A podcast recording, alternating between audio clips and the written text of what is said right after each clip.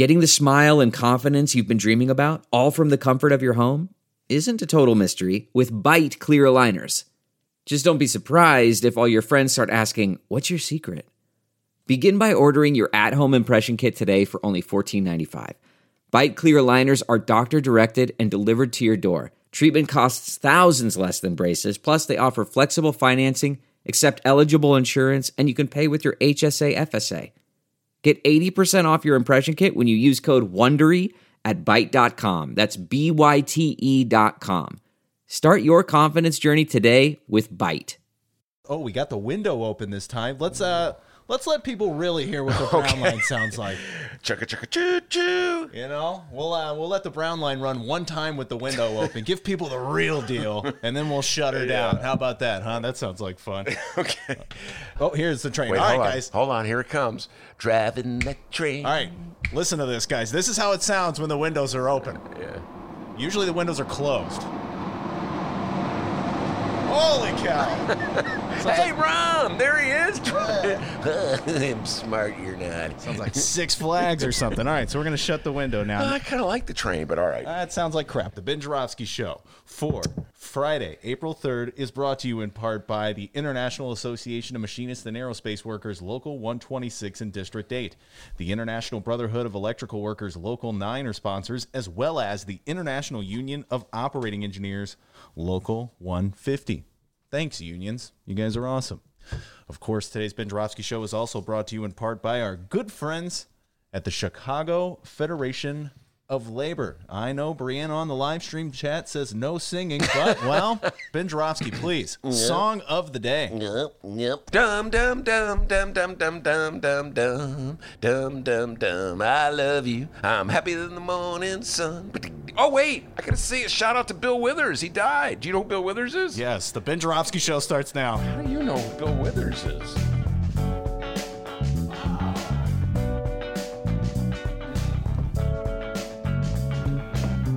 It is Friday, April 3rd, and live from Ben's house. This is the Ben Joravsky Show.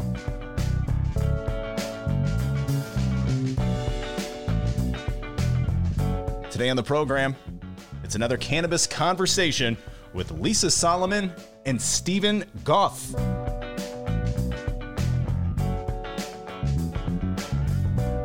And now your host. You would think every day would be a cannabis conversation with him, but he hasn't smoked marijuana since 1979. Uh, actually, it would be 1980 or 81. I can't remember because I was stoned at the time. Chicago reader columnist Ben Joravsky. Hello, everybody. Ben Joravsky here. We're calling this Jimmy Dore Friday, and here's why. But before I get to that, let me have a moment of silence. I just recall, remembered when I was saying that that Bill Withers died. I loved Bill Withers, one of my favorite singers of the '70s. So just a moment of silence for the great Bill Withers. D, I give you credit for even knowing who he is because his um, he hasn't had a pop hit in a long time. But Bill Withers, hold on, just a five second moment of silence for one of my favorite singers of all time, Bill Withers.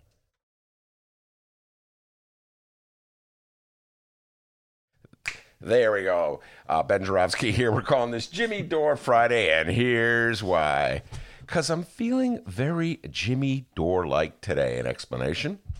Jimmy Dore is the left, very left of center podcast host of a show called The Jimmy Dore Show. That's correct. Title. Thank you, uh, Robert Mueller. Anyway, back in the old days, remember these good old days, uh, day, D? Uh, Dennis and I would drive home from the studio. Sometimes we'd be driving. Dennis would be driving, heading down the road, and we'd be listening to the Jimmy Dore Show on Dennis's phone. And uh, was he was a highlight. Huh? Remember those good old days, D, when we'd be driving home? Yesterday, all my troubles. Anyway, um, I'm not going to sing anymore today. Um, Thank you. so yeah, I listened to a lot of Jimmy Dore with Dennis. I got mixed feelings about Jimmy Dore. Um, on one hand, uh, ah, God, he's really, really hard on centrist Democrats, uh, and in fact, he's pretty much hard on any Democrat not named Bernie Sanders or Tulsi Gabbard. He loves Tulsi Gabbard, people. Uh, as- I heard someone say that about you the other day. Who? yeah, I was going to say, really? Uh, I don't think so. Not a big fan of Tulsi Gabbard. Anyway, um, as such, she's always pointing out the hypocrisies, the inconsistencies, the do what I say, not as I do, deviousness of centrist Democrats. Even people like Elizabeth Warren. He's really hard on Elizabeth Warren. So, you know, I got mixed feelings when I hear this. I'm driving down the road with D and I'm listening to him ripping Democrats. Uh, and he's doing it from the left. Okay. He's, he's, he's a guy on the left. So he's not a right winger ripping Democrats. He's a left winger ripping Democrats. So he's going at, at them right at where they're most vulnerable to people like me. So, like I said, I have mixed feelings when I hear this. On the one hand, I'm like, Jimmy, Jimmy, Jimmy, you know, you got to be so hard on him. I mean, you know, I'm a lifelong Democrat. So it's like, I voted, I can't remember the last time I voted Republican at the moment. It'll come to me in a moment, but it's been a long, long time since I voted, Demo- uh, voted Republican. So I pretty much, you know, I vote for the lesser of two evils more often than not. I have this instinctual need to push the ballot after, you know, anybody with a D next to their name. So, you know, Jimmy, do you have to be so hard on the Dems? You're making it that hard, much harder for the Dem to win. And that's like the inner Democrat in me is saying that. Uh, hey, you know, I'm worried you're turning off Bernie bros. Uh, I'm sorry, Bernie supporters, you know? And, um, you know, come on, Jimmy, be nicer. And then the other hand, you know, there's part of me, D, that inner lefty that's saying, you know, he's right. Jimmy Dore's right. Who's the other guy that's with Jimmy Dore, by the way? Do you remember his name? The, the, the guy who looks like our friend? No, I don't know. Uh, Chris. Yeah, Chris. The Jimmy Dore has a, a, assistant or sidekick, whatever you want to call him, who uh, chimes in from time to time. Looks just like our good friend Chris Raggi. Anyway, uh, so yeah, so this is. Uh, uh, you know, I've, I've torn uh, over Jimmy Dore because more often than not, I have to concede he has a very good point if he's not absolutely right. So this is just my way of saying, folks, that I'm feeling very Jimmy Dore today in regards to the View. Now, we talked about this yesterday. Uh, the View uh, had Bernie Sanders on as a uh, guest, and we did a whole riff yesterday. We played bits and pieces of the interview, their questions, etc. And you know, ordinarily I would move on, but I haven't been able to shake it. I'm just like I'm walking down the street, I'm thinking about the View's interview with Bernie. And I'm like talking to people that, did you hear the View's interview with Bernie? It's typical me. I get obsessed with things. You know how I get. And um, you know, it's just like that interview said more about the view and the implicit biases they have than it did about a Bernie Sanders. And the moment in that interview that just sticks with me the most to this, it's like I haven't been able to shake it. Uh, is when one of the hosts, I can't remember which one it was, uh, was asking Bernie, and she said, uh, and I'm paraphrasing because I don't have the exact quote, Hmm, Dennis is moving around over here. Uh, she's paraphrasing. Said, uh, Some people said you're using COVID 19 epidemic as an excuse to get uh, Congress to pass Medicare for all. You know, I still can't get over that. Again, the implicit assumption is that there is something wrong with making sure that people have health care. I mean, I, I could see, you know, if she was saying that some people are saying that you are using COVID 19, the pandemic, to, let's say, get a contract for your brother in law who has a mask making company or a company that will have a mask making company uh, contract or your brother in law who has nothing to do with mask making, but you're going to get him a contract, even just to get him money. I mean, in other words, like inside training. I could, I could see her being upset and outraged and want to ask about an obvious example of him exploiting a crisis for his own personal benefit or for the own personal benefit of someone in his family. But this is different. This is like she's questioning the sanity of whether he should use the pandemic as a reason to give people something that they need. Like they need health care right now because we're sick. We're in the middle of a pandemic. And our crazy healthcare system is largely based on your ability to have a job. You get your healthcare by and large through your employment. If you don't have a job, guess what? You don't have healthcare. So people need healthcare now more than anything else. This is the exact example of the why we need a Medicare for all plan. And and in terms of like the issue of how much it cost, I mean, are we really going to argue this? Congress just passed a two trillion dollar bailout bill. Did no discussion. It's like, hurry up, get it passed. There's got another one right around the corner. So for some reason, we're still fixated on that old conversation of whether we can afford something that we absolutely need. But the, it's like this bias is so deeply rooted in the minds of centrist Democrats. There's like this instinct that they have to be against something that most of the people in their party want. But for some reason or another, they think they can't win if they champion a value that Democrats are supposed to believe in. They can't win unless they sell out the value, the very values and the things they're supposed to be espousing. It's like we've been brainwashed by years of Republican commercials to be against the very things we're supposed to be for. And so there's this question like Bernie is on the defensive because he is arguing on behalf of a service that everybody needs. It's like, well, there are people, there are critics who say you're using the COVID uh, epidemic uh, to pass healthcare for all. What's your response for that? It, it's not an excuse to pass healthcare for all. It's the reason we need healthcare for all. D, I'm, I'm utterly obsessed with this. Like I said, I've been thinking about this uh, ever since I heard that bit. I've been going around talking. I call people on the phone. Did you hear the view? Oh, no, Ben. I'm watching Tiger King. Did you hear the view? By the way, I haven't forgotten Tiger King. We're going to be discussing Tiger King later today, D. Anyway, so I, I, I, I, I got to tell you, folks, I mean, I'm trying not to be too Jimmy Dore like. I'm trying to say, you know, at some point you have to make a compromise uh, with your like values, if you will. You know what I mean? You have to agree to, you have to concede that you're not going to get everything you want. Comes the train, D, but the windows are closed. Yes, there goes the train. So I understand that sometimes you're not going to get everything you want, and sometimes you have to settle on candidates that don't you don't really agree with. And it looks as though the Democrats are determined to stick with Joe Biden, uh, even though he's a very weak candidate, to put it mildly. I understand that. I understand that at some point I have to decide perhaps between Joe Biden and Donald Trump, and I will definitely vote for Joe Biden. Definitely vote for Joe Biden over Donald Trump. But I don't know. I, I really don't know. I, I don't think that we as Democrats, and I say this as a lifelong Democrat, we as Democrats should continually sell out the things we're supposed to believe in the most. And so, yes,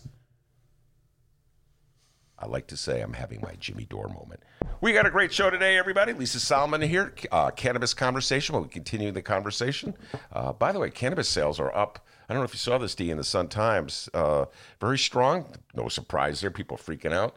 They need to medicate themselves. They need to relax and uh, calm down. So we're having a cannabis conversation. All right. With the great Lisa Solomon and uh, plenty of political talk ahead of us. But first, the man, the myth, the legend, the pride and joy of Alton, Illinois, the man they call the doctor, with the news.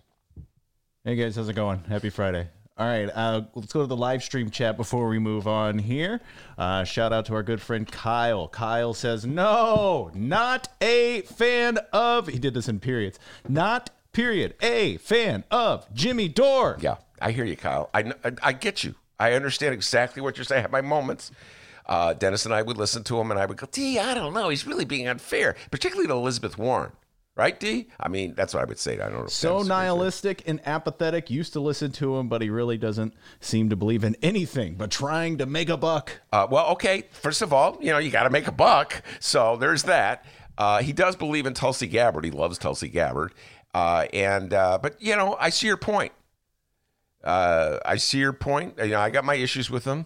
So, but I'm just saying there's um, uh, sometimes the, I get the feeling that the centrist Democrats have left reality. Uh, or they've moved too far to the right, and that's when I have these Jimmy Dore moments. That's what I'm getting at. But I see your point. Yes, he is. He gets to be very nihilistic sometimes.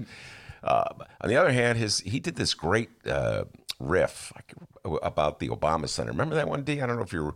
I may have watched that on my own. It was a while ago. Yeah, it was a while ago, and uh, it was a great riff. He was pointing. He was pointing out about he was talking doing a whole thing on gentrification of the South Side. Jimmy Dore's from Chicago. Uh, I don't. Right. He hasn't lived there in a while. Anyway, so yes, every now and then I have my Jimmy Dore moments, but I can understand. Uh, you know how some people he might rub some people the wrong way. All right, and uh, shout out to Pat Rod. Pat Rod says uh, he was talking about the interview with Bernie. Uh, some people are saying you're using a global pandemic to push for healthy humans. Why do you hate disease, Bernie? that sums it up. That's uh, who's that? Pat Rod. That's Pat Pat Rod. Rod. I feel it, man. I feel it. And shout out to Rose. She says, I agree that interview was shocking. Yeah, it was it was shocking. Uh, it was shameful, and uh, you know the view's got to really, uh, I don't know, take a look in the mirror. I know this is notion, you know that all of us. A, Uh, a rear view mirror. yeah. So wait, here comes the brown line D. Okay, the brown line's been going every day for the last week. Right? Why are you calling to it now? Just you know the people here going by. Yeah. Um, the, I, I- you know, we have this uh, impulse when, when we're interviewing someone, like y- you have to ask, quote unquote, the tough question. So let's say, uh, y- you know, like when Kim Foxx was on the show, you have to ask about Smollett Gate. Now, the reality is, I personally thought Smollett Gate was completely overplayed. I thought that it was a manufactured issue. I thought that, that of all the issues facing uh, the state's attorney in the matter of criminal justice, Smollett Gate wouldn't be in the top 20.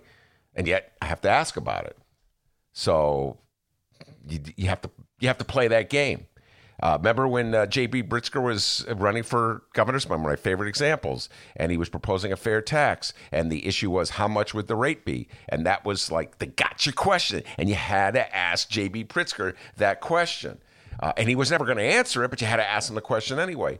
So you know, like to a certain degree, there's parameters that you you have to play within when you're interviewing someone. But that said, the bias embedded in her question was just overwhelming, and it's it seemed like she was. It, it, it almost seemed as though. Uh, when she asked the question, she was justifying the notion that there was something wrong with uh, a healthcare plan for all in the middle of a pandemic. So I don't know. It's a different way of phrasing the question. You know, you could ask, do you think, hey, do you think that now that everybody realizes that how vulnerable we all are in the middle of this pandemic, you could get health care for all passed? I mean, the other way of asking the question. And Whoopi Goldberg on The View as well. She asked Bernie the question, ah, why the hell are you even running in the first place? Uh, so uh, we'll go on and ask you, Ben. We talked about this yesterday. Maybe you've had some time to think about it. We'll ask the live stream chat as well. What's the best Whoopi Goldberg movie? uh, um, wow, the best. I think you said Ghost yesterday. Uh, yeah, is that what it's called? Ghost. Yes. Yeah, Ghost with uh, Patrick Swayze, right? Yep. And uh, I forget the uh, actress. Demi Moore. My, mo- my mom loves that movie. I like Ghost. I like it. It's got that Righteous Brothers song. I like Ghost. Yeah, it's good. And I like the other one, uh, Sister Act, where she sings. I'm more of a Sister Act 2 guy. Sister Act 2, I think, is the best Whoopi Goldberg movie. Live stream chat. What is the best Whoopi Goldberg movie? We have some Jumpin' Jack Flash fans out there. I don't. I mean, she is that one where she's the private eye? Yeah. Yeah. No, not, not that good. No. All right, aside from Whoopi Goldberg, let's find out what people who have to go outside and do things are up to in Chicago and or Illinois this afternoon. First up, Chicago Mayor Lori Lightfoot. This little light of mine, I'm gonna let it shine. Today, the mayor is at Chicago Public Safety Headquarters to thank those who supported Chicago's police officers on the front lines of the coronavirus outbreak. Oh, and hey, this news story snuck by us yesterday. Ben, we have a new police chief. Hmm. Ladies and gentlemen, join me in welcoming our next superintendent, David Brown. Come on, Ben.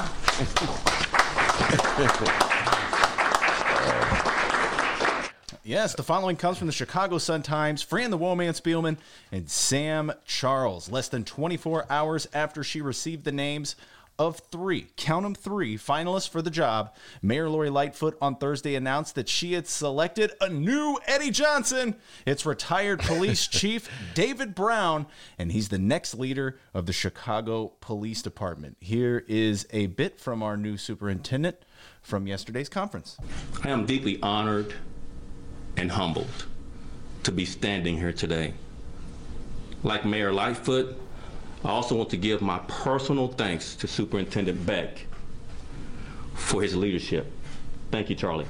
But most of all, I want to give my thanks to Mayor Lightfoot for her faith and confidence in me. As you heard from the mayor, my life and career has taken place in the city of Dallas. But the call to service and to rise is one that is heard across the nation. As any police officer will tell you, it's a call that crosses city lines and transcends state borders.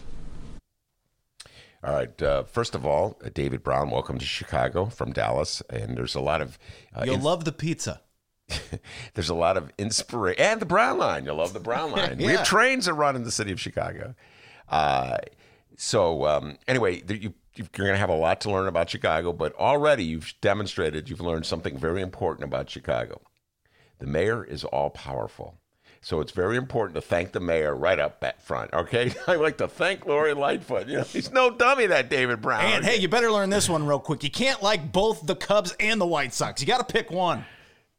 Okay, I completely disagree with that one. That that that's that dumb Chicago stuff. That right there, like, oh, I'm a South Sider. But you're right. Everybody plays that game. You gotta like one or the other. People come to. You're, you're so right, D. Yeah. I- people come to Chicago and they go, okay, I have to figure this out. And then like, so like you're Barack Obama, you figure which one do I like? First of all, I don't even think Barack Obama really likes baseball. Just throwing that out there, okay? So you got to like one or the other. So politically, you figure out what's the advantageous. I know I'm going to be on the South Side, so I like the South Side team, and everybody will think I'm a real Chicagoan. Lori Lightfoot's playing that game too. She goes, my beloved Sox. She got the little sh- jacket and everything like that, you know. Uh, but you know, hey, I like 'em both. Although right now, I'm not feeling those Cubs at all because of that Ricketts family. So here you go, David Brown. You really want to make it good with Chicagoans? Rip the Ricketts. Should have done that at the press conference yesterday. I'd like to say a couple things. First of all, I want to thank Lori Lightfoot, uh, great mayor. She's she walks on water, ladies and gentlemen. Secondly, I want to say, man, beep those Ricketts. Everybody love you. That's that's that's what you got to learn about Chicago. You got to hate the Ricketts. All right, Tom Tunney, alderman of the 44th ward. The happiest thing that ever happened to him was he has the Ricketts as his enemy, guaranteed re- re-election. Just run against the Ricketts. Nobody likes the Ricketts in the city of Chicago. So David Brown, you better pick one, pal. White Sox or Cubs. If you like the Astros, just don't even Oh, my mention God. that. So uh, White Sox or Cubs, uh, you better not put ketchup on that damn hot dog, pal. Oh, okay. And the third thing, oh, you better not go to that bar with the big drinks. Okay, All right. All right. Don't go to that bar with the big drinks. Yeah, don't be caught in a bar uh, kissing a woman who's not your wife. All right, that's what the under. That's the downfall of Eddie Johnson. All right, but seriously, going back to David Brown, very inspirational story. D, did you see the his background, the story that Yeah. was, was laid out in the Sun Times? Is that part of your news story? No. Am I stepping on your No, story you're not. there? You're Okay. not. Go ahead and. Uh, and um, raised by a single mom and his maternal grandparents, he earned a scholarship at the University of Texas at Austin, but he dropped out and took the police exam after his junior year. When he returned home for the summer to find his neighborhood disintegrating because crack cocaine had landed like a bomb, the mayor said. All of that showed, quote, David views himself as part of the community. And uh, a source close to the police board search has described Brown's strength as his amazing personal story and his willingness to use that story to connect with citizens. His brother was murdered by drug dealers. His son was killed in a police shootout. His partner died in the line of duty. So, uh, obviously, uh, David Brown uh, knows a lot of, uh, about the hardships of life of the people uh, in the neighborhoods that have had the most tenuous relationship, to put it mildly, with the Chicago Police Department over the years. So, I really wish him the best of luck. And, uh, you know, I know the challenges are great, but I'm telling you, you're off to a good start. Praising the mayor. That's very important in the city of Chicago. Praise the mayor because no you're an appointee of the mayor, and no appointee, be it the police department, the board of education, the park district, health department, um, no appointee can ever allow him or herself to have a, a higher profile than the person who appoints him or her. So always, always, always praise the mayor. And when you start each press conference, well, you always got to say, I want to thank the mayor for her great leadership. Uh, the mayor's uh, advice has always been very important to me, and she's on top of things. You always got to say that, right? Always praise the mayor. And then at some point, realize that the mayor's about ready to throw you under a bus. Well, if it's to the mayor's advantage, and this is particularly the case with police chiefs, if it's to the mayor's advantage, no matter how much you praised him or her, boom, you're gone. Gary McCarthy knows this all too well. Rahm Emanuel. In fact, I can go back a little Gary McCarthy uh, memory. Gary McCarthy was the uh, uh, the uh, police chief that Rahm Emanuel selected after a nationwide search, and Rahm loved Gary McCarthy in that first year.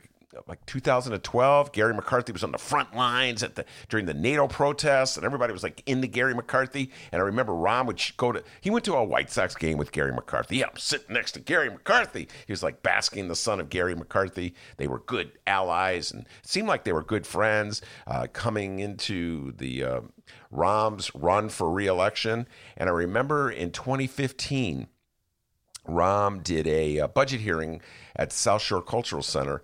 Uh, and uh, residents stormed the stage. They were so outraged. There were activists, protesters stormed the stage. Rahm had to uh, leave the stage, go out a back door, and Gary McCarthy was leading the way. Remember that? D- I don't know if I, I, we weren't on a show together then, but that was before we had the show together. Anyway, Aw. Gary Gary McCarthy was leading. the- That's how close he was. He was protecting Rahm with his body. About a month later, uh, when the beep hit the fan over the Laquan McDonald video, Rahm Emanuel said, said, said, "Sorry, Gary. See that bus? You're you're going underneath it."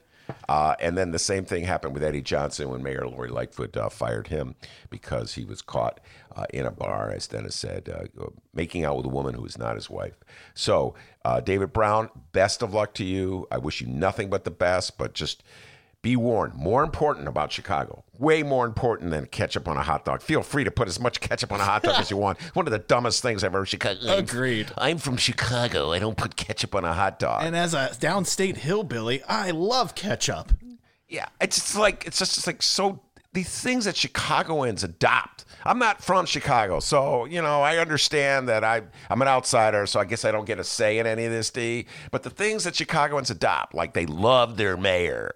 Oh, the mayor. The sun rises and sets on the mayor. I never Yeah, understood. you've never that. adopted that one. Uh, no, I've never adopted that one. Ketchup on a hot. I don't like ketchup on a hot dog, but personally, it's not because I'm from Chicago or live in Chicago. It's because I just don't like ketchup on a hot dog. If I like ketchup on a hot dog, I would put it on, whether I lived in Chicago or not. And the whole I'm from the South Side. I don't like the Cubs. I'm from the North Side. They don't like the Sox. Dumb. Chicago, no dumb stuff that Chicagoans do. So David Brown, feel.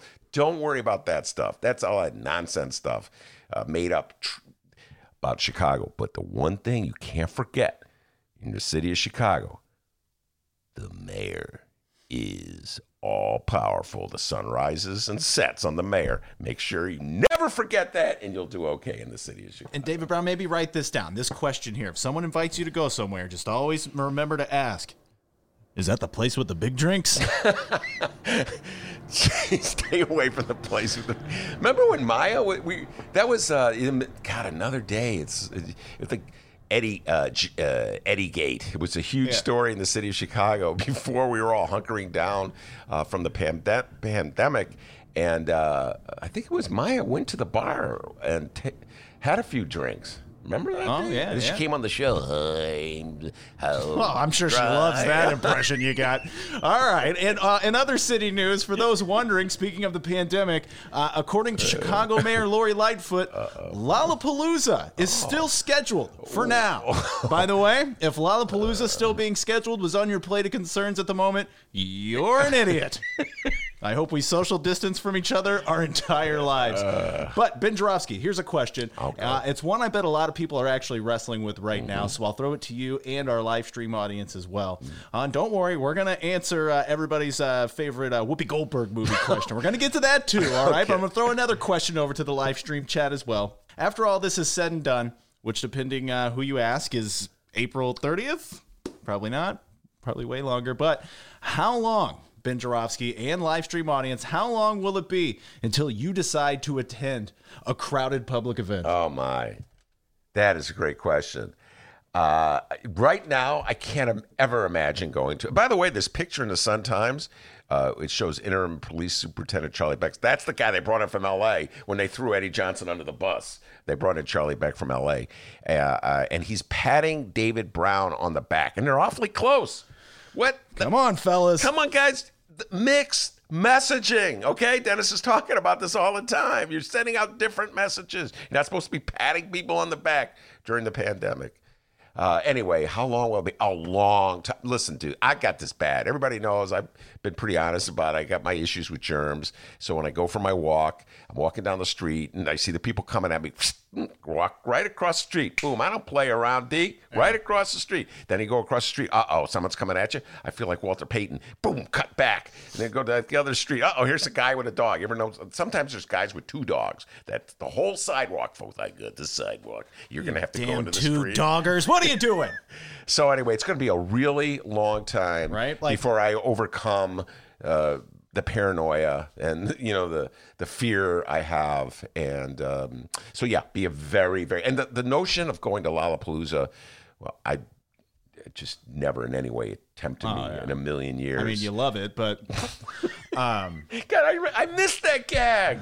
Remember this summer, D? It was like Ben loves Lollapalooza, ladies and gentlemen. Uh-huh. yeah, yeah.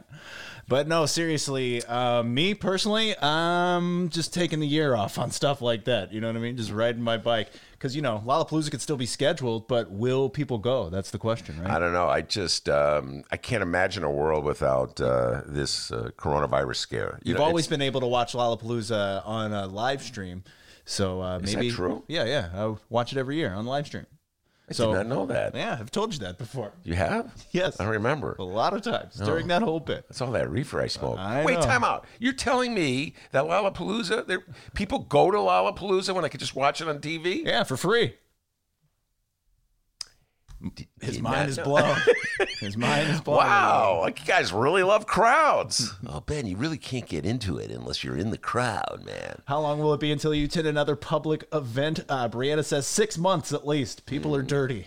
Yeah, people are dirty. And by the way, uh, in a, speaking of Lollapalooza and, and big events that have been uh, uh, that take place in the summer, the Democrats. And you see this, D? The Democrats have moved back their convention from July to August. You know, this is interesting little thing. It's it's going to take place in Milwaukee. Uh, and Joe Biden, I believe, had a hand in making that. You're not the nominee yet, Joe. All right, I know the View has said Bernie get out of the race, but the View doesn't determine who the nominee is. Joe Biden said, "Yeah, let's move it back." Joe Biden is like painting the walls of the White House already. You know, you give Joe Biden such a hard time. He's a smart guy. reassess the recommended period for keeping businesses shut and people at home. Are you at all concerned, as Trump said, that we cannot let the cure be worse than the problem itself? We have to take care of the cure.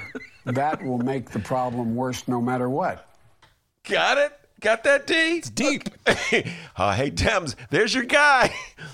There's your guy, Biden bros. Shout out to Pat Rod. Pat Rod says, I'll be at my favorite bar the day they open. But concert level crowds, I don't know. A year? I'm right there with you, Pat Rod. Yeah, no, I'm, I'm, I, I, this one is tough. I got to tell you, it's going to be a while. And uh, you know, I, I was, I go to Bulls games. I went, I baseball games, Sox and Cubs. Probably more Sox this year than Cubs because I can't stand the Ricketts. Uh, but um, this is tough. Yeah, it's going to take a while, I think, for me just to overcome the fear and the paranoia. And, and then there's this, like there's so much uncertainty. Oh, I shouldn't head down a gloom and doom country, you know, about the the pandemic coming back. We think it's over, and then it comes back. So you know what? There's just so much uncertainty over it. I've gotten so accustomed to the quarantine life. D. You know, I've gotten so accustomed uh, to just venturing out only when it nobody's around. You know, go. I can't even go to the park, my beloved park. I'm with you, Lori, Mayor Lightfoot. I'm following your orders. I've not gone to the park. I've not snuck down to the park. But I heard Mark Brown's been sneaking over to that hill. Just saying. No, just kidding. I, I know he's not doing that. Kyle says, uh, Are crowds considered 10 plus people? I'm an introvert, so my avoidance with crowds will be forever. Yeah, there's some people who had that going uh, to to start with. I'm not a big fan of I, just the notion of Lollapalooza. Uh, just freaked me out. Just too many people, sweaty bodies packed together. It's just I would never want to go to Lollapalooza in the first place. But you know, to each his own. So uh, they're just being really optimistic, Dave, that they think they there's even a chance they're going to get Lollapalooza in this year. Just real, a lot of optimism up there. I guess they just think it's too much for people to say uh, they're canceling it. By the way, Kyle's favorite Whoopi Goldberg movie, The Color Purple. It's a good movie. Very good movie for 10 trivia points. D. Who directed that movie? Uh, Ice Cube. Uh, no. Steven Spielberg. Oh.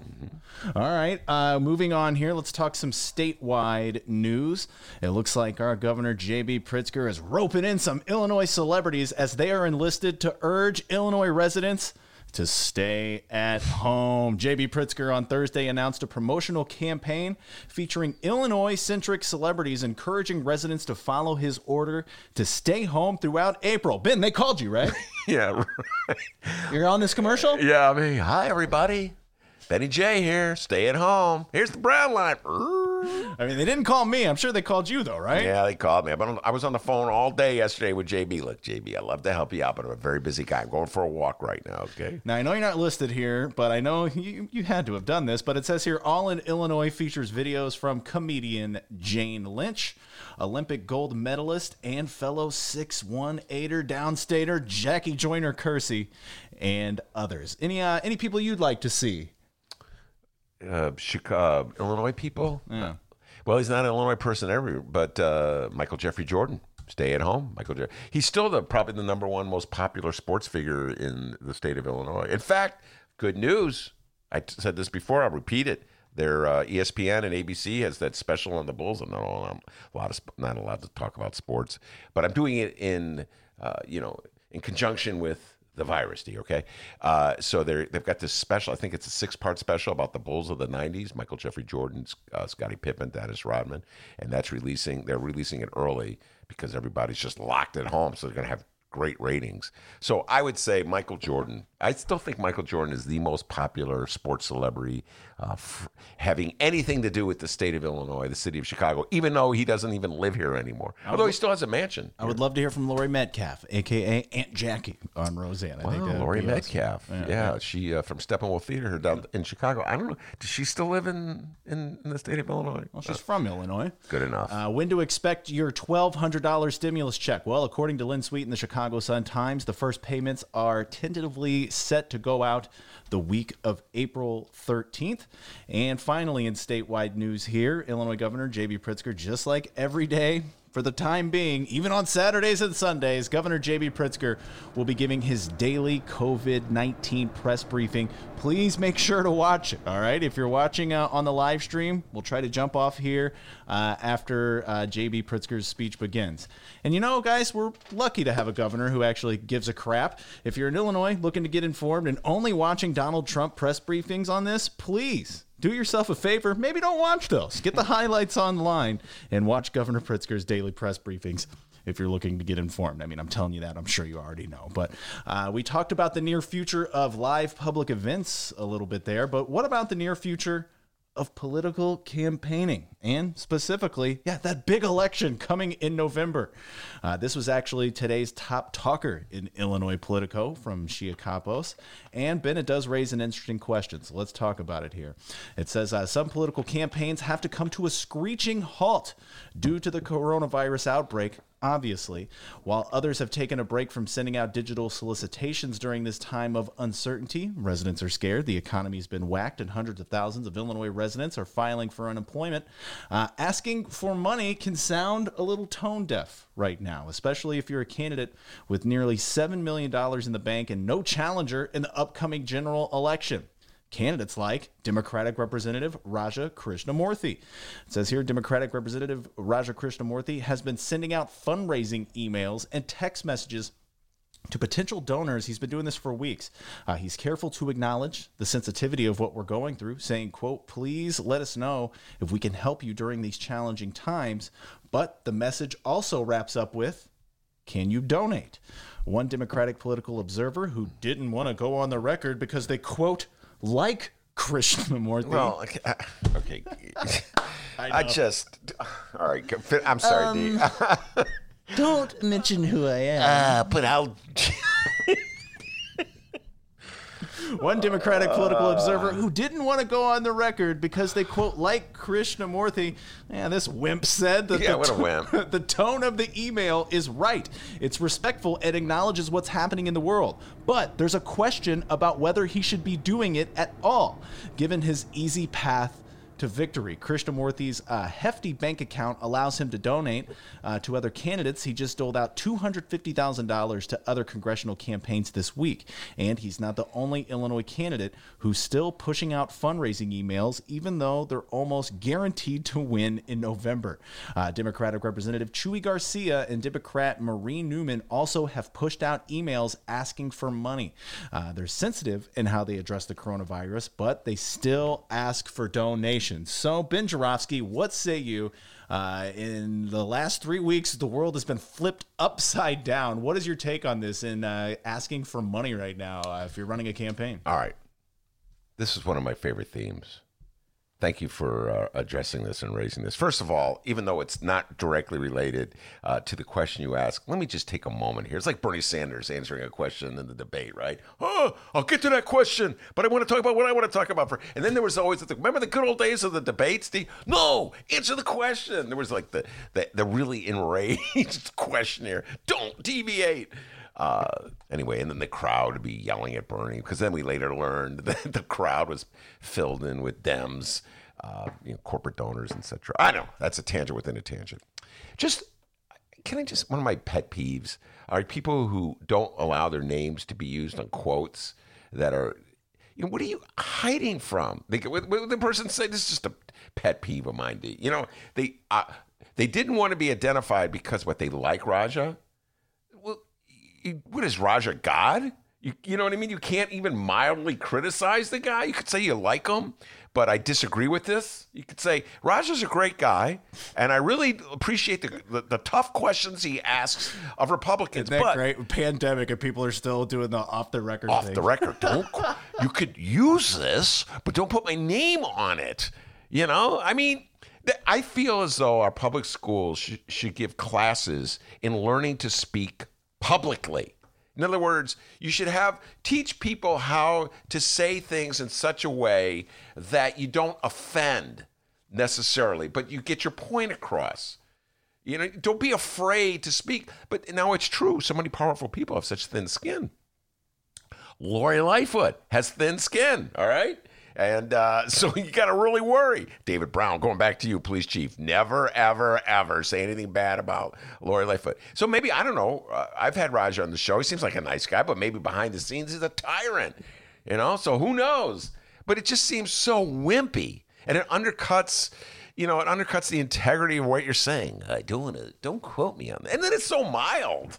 You know, I don't think it's a good idea. I don't know. It's acceptable to have a difference of opinion with Raja on the issue of uh, solicitations. All right, two solicitations. Um, you know, the world goes on. People need money. Campaigns need money, so you have to ask for it. And so I think it's. Um, I don't think there's anything tremendously wrong with asking for campaign contributions during a pandemic, particularly since the Democrats are essentially in hand to hand combat with Donald Trump and the Republicans. And this is my main point. Uh, in in that piece, the Politico, uh, who did the story? Shia did the story. Yep. That piece uh, was concentrating on Democrats who are doing this. I'd like to point out Republicans do this all the time.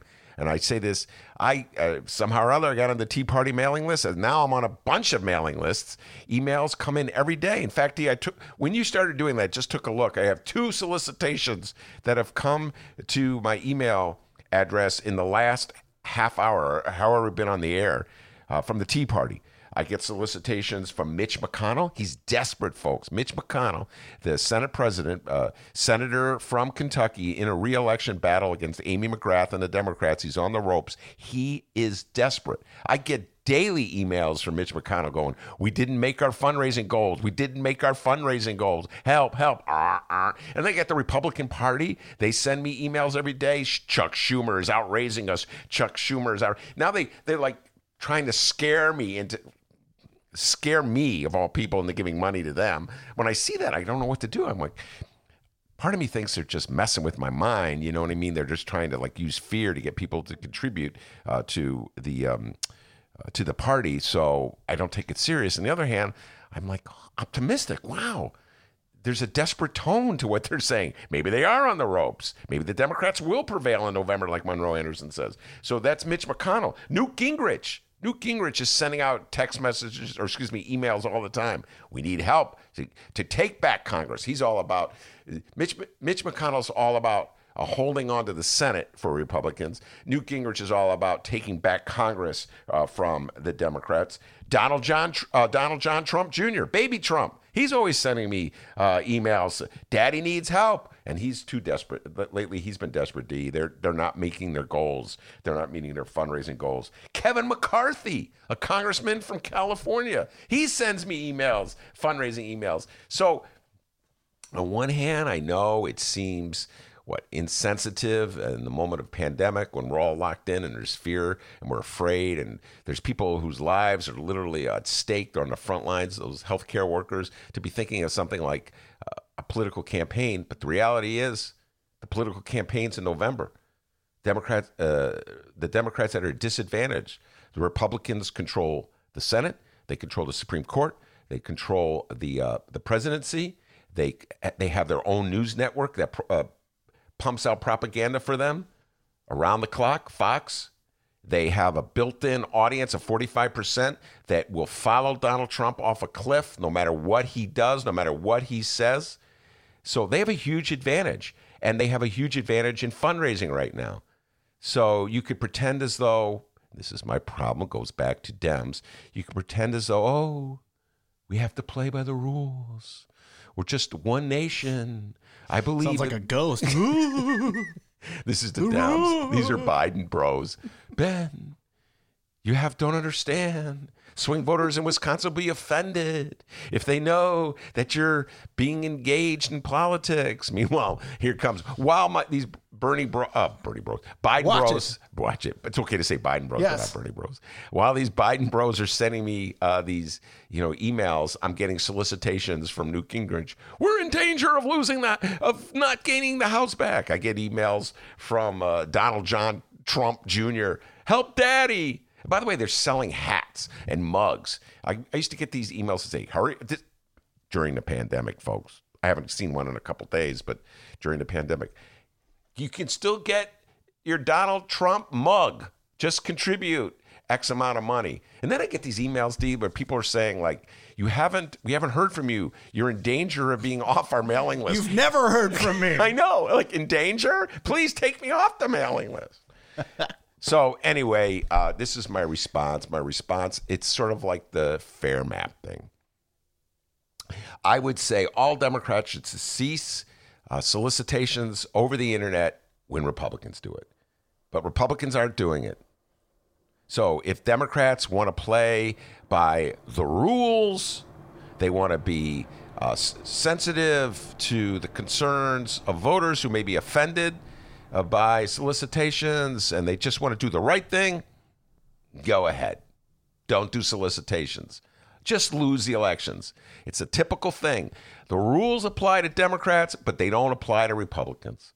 So I'm saying, you know, Raja, keep on doing it. Whatever. When Mitch McConnell stops, Raja can stop. All right, Ben, let's do a little scenario here. That's Uh, my opinion. I'm going to pretend I'm calling you up here and uh, you just give me an answer here.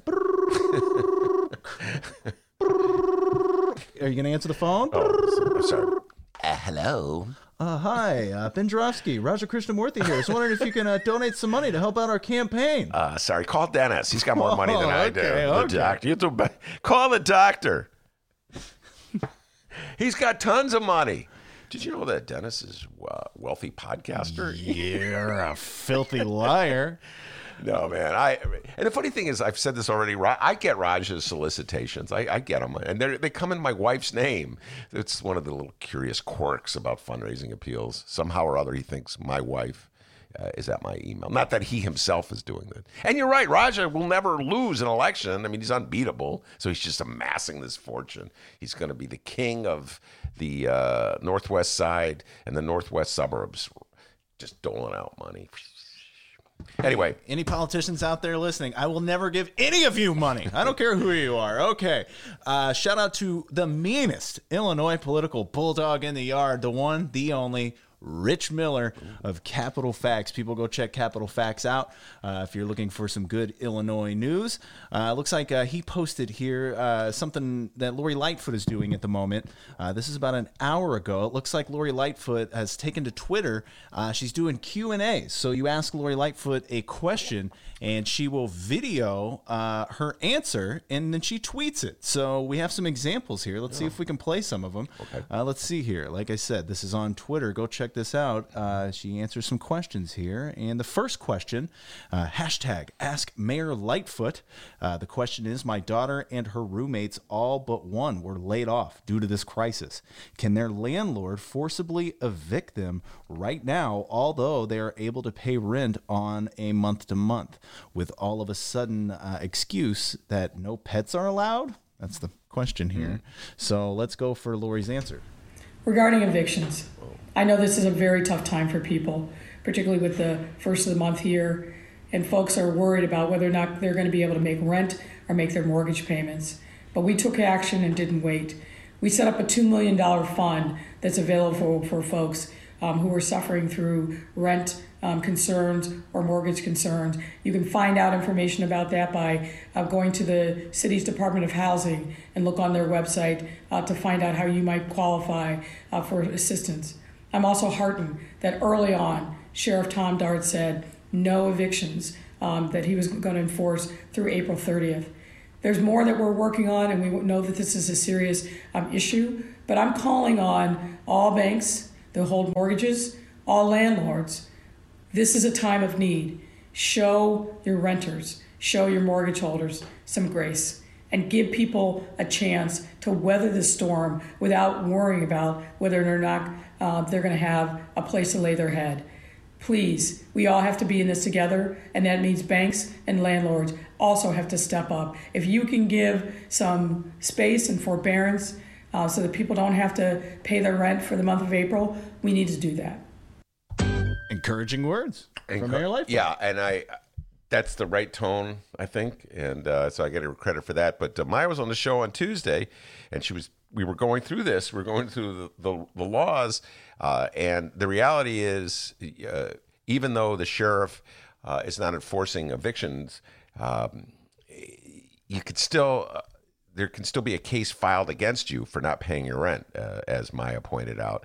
So I think Lori is absolutely correct. A Mayor Lightfoot, I should say, is absolutely correct uh, to urge, uh, you know, landlords to show a little grace. That's a good way of phrasing it at this time of need. But the reality is, they can still uh, file a case against you uh, electronically uh, even though the courthouse is closed. And then people will wake up, let's say in June when this is passed, and realize they're facing eviction proceedings. So uh, the reality is one thing, and the request is another. But she's asking people to do the right thing, and can't always count on people to do the right thing. So now I, I know Ben mentioned I'm filthy rich, so uh, what I usually do when it comes to rent, I typically wait about ten days anyways. So. I'm just doing what I normally do and waiting to see what happens. Let's see you know if you I just mean? wait 20 days and see what happens. if they even notice. Uh, you know, sometimes it's good to fly under the radar, D. You know what I'm saying? That's, fly under the radar. That's my entire life. All right, we got one more Oh, question. I like these. These Lori. Yeah, this is a really cool thing that she's doing here. Uh, this one a little more lighthearted. Uh, everybody knows uh, in the last two weeks they've seen the Lori Lightfoot memes after she uh, scalded the citizens of Chicago for going out to the lakefront. Uh, memes have been everywhere of her just standing there. They they asked her. Uh, let's see here. It says, uh, "Question: Do you have a favorite meme of you that people have made?" We've seen the lighter side of Lori Lightfoot lately. Here's her answer. So the question is about uh, which meme that I like. I got to tell you, um, I love them and keep them coming. They're they're funny. Um, it's hard to pick one, um, so I won't. I'll pick a couple. Um, I like the Last Supper one. Uh, I like the one of me uh, popping up in uh, refrigerator, um, and I like the Wheel of Fortune one. I won't repeat uh, what the answer is, Yeah. uh, but it's pretty funny. And of course, I like the one of me being beamed, uh, my face uh, over the skyline. Um, I do feel like I have a responsibility to watch over the whole city, um, so that really captures uh, my sentiment um, precisely. So thank you, and thanks for the creativity. There yeah, you go. Yeah, that's uh, that's pretty funny. Good sense of humor by Lori Lightfoot, and uh, it's moments like this that you know, I can appreciate uh, strong leadership from a mayor. Uh, although I teased her last week, if you recall, D, uh, when she was scolding Chicagoans for going to the lakefront, I was pointing out that, well, you know, you didn't exactly uh, head off this disaster by, this potential disaster by looking at your weather app to see that was a beautiful day the next day. Just had to tease her a little bit, but she's done a good job. You know, by the way, D, I don't know if you know this, um, but uh, this is one year anniversary uh, one year anniversary. I saw that in my beloved Bright One. Uh, Chicago Sun Times had a story that uh, it's been one year since Lori Lightfoot was elected mayor. Uh, God dang, the year has gone fast. And um, I believe that uh, this is her finest moment so far. Uh, I don't, I would. Was not a huge Lori Lightfoot fan during the school strike. I think we all know that. I was very critical of her. she's not as progressive as I would have liked to have seen. did not applaud her on the Lincoln Yards deal. But I have to say, over the last uh, two weeks, she's really um, she's done a great job, in my humble opinion, of getting the message out about the need to social distance, you know, and um, also showing a sense of humor uh, and rolling with the punches. Uh, all these memes. So good job, Lori Lightfoot. Happy one year anniversary, and uh, thank you for uh, looking out for us or, or being with us in this moment of crisis. How about that, Dee? This little light of mine, I'm going to let it shine. Yeah. Uh, so there you are, everybody. Yeah. Uh, we're going to take a little break here, and when we come back, our cannabis conversations continues. It's Lisa Solomon with a gentleman named Stephen Goff. Ben, you talked with Stephen a little bit before the interview. Uh, what do you think it's so far? What, what are we going to talk about here? Vaping, vaping, vaping. Oh, you know, people are going are indulging. We'll talk a little bit about how many the sales. Uh, people are man legalized reefer right on time, D. Right on time. It's amazing to think how much the conversation has shifted. I just, I used to talk about, I can't believe we're even discussing uh, legalization of reefer, or excuse me, I'm sorry, of cannabis, uh, given the fact that about 10 years ago, no politician would dare to, oh my God, didn't, just thinking back to that conversation the, we just had where the, you know, she quoted the, the politician saying, uh, don't quote me by name, but uh, you know, I dare to criticize Raja a little bit.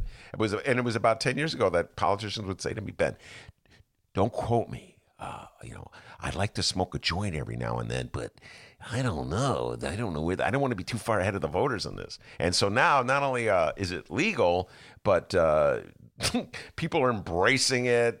There's a movement uh, to get uh, delivery services in Illinois.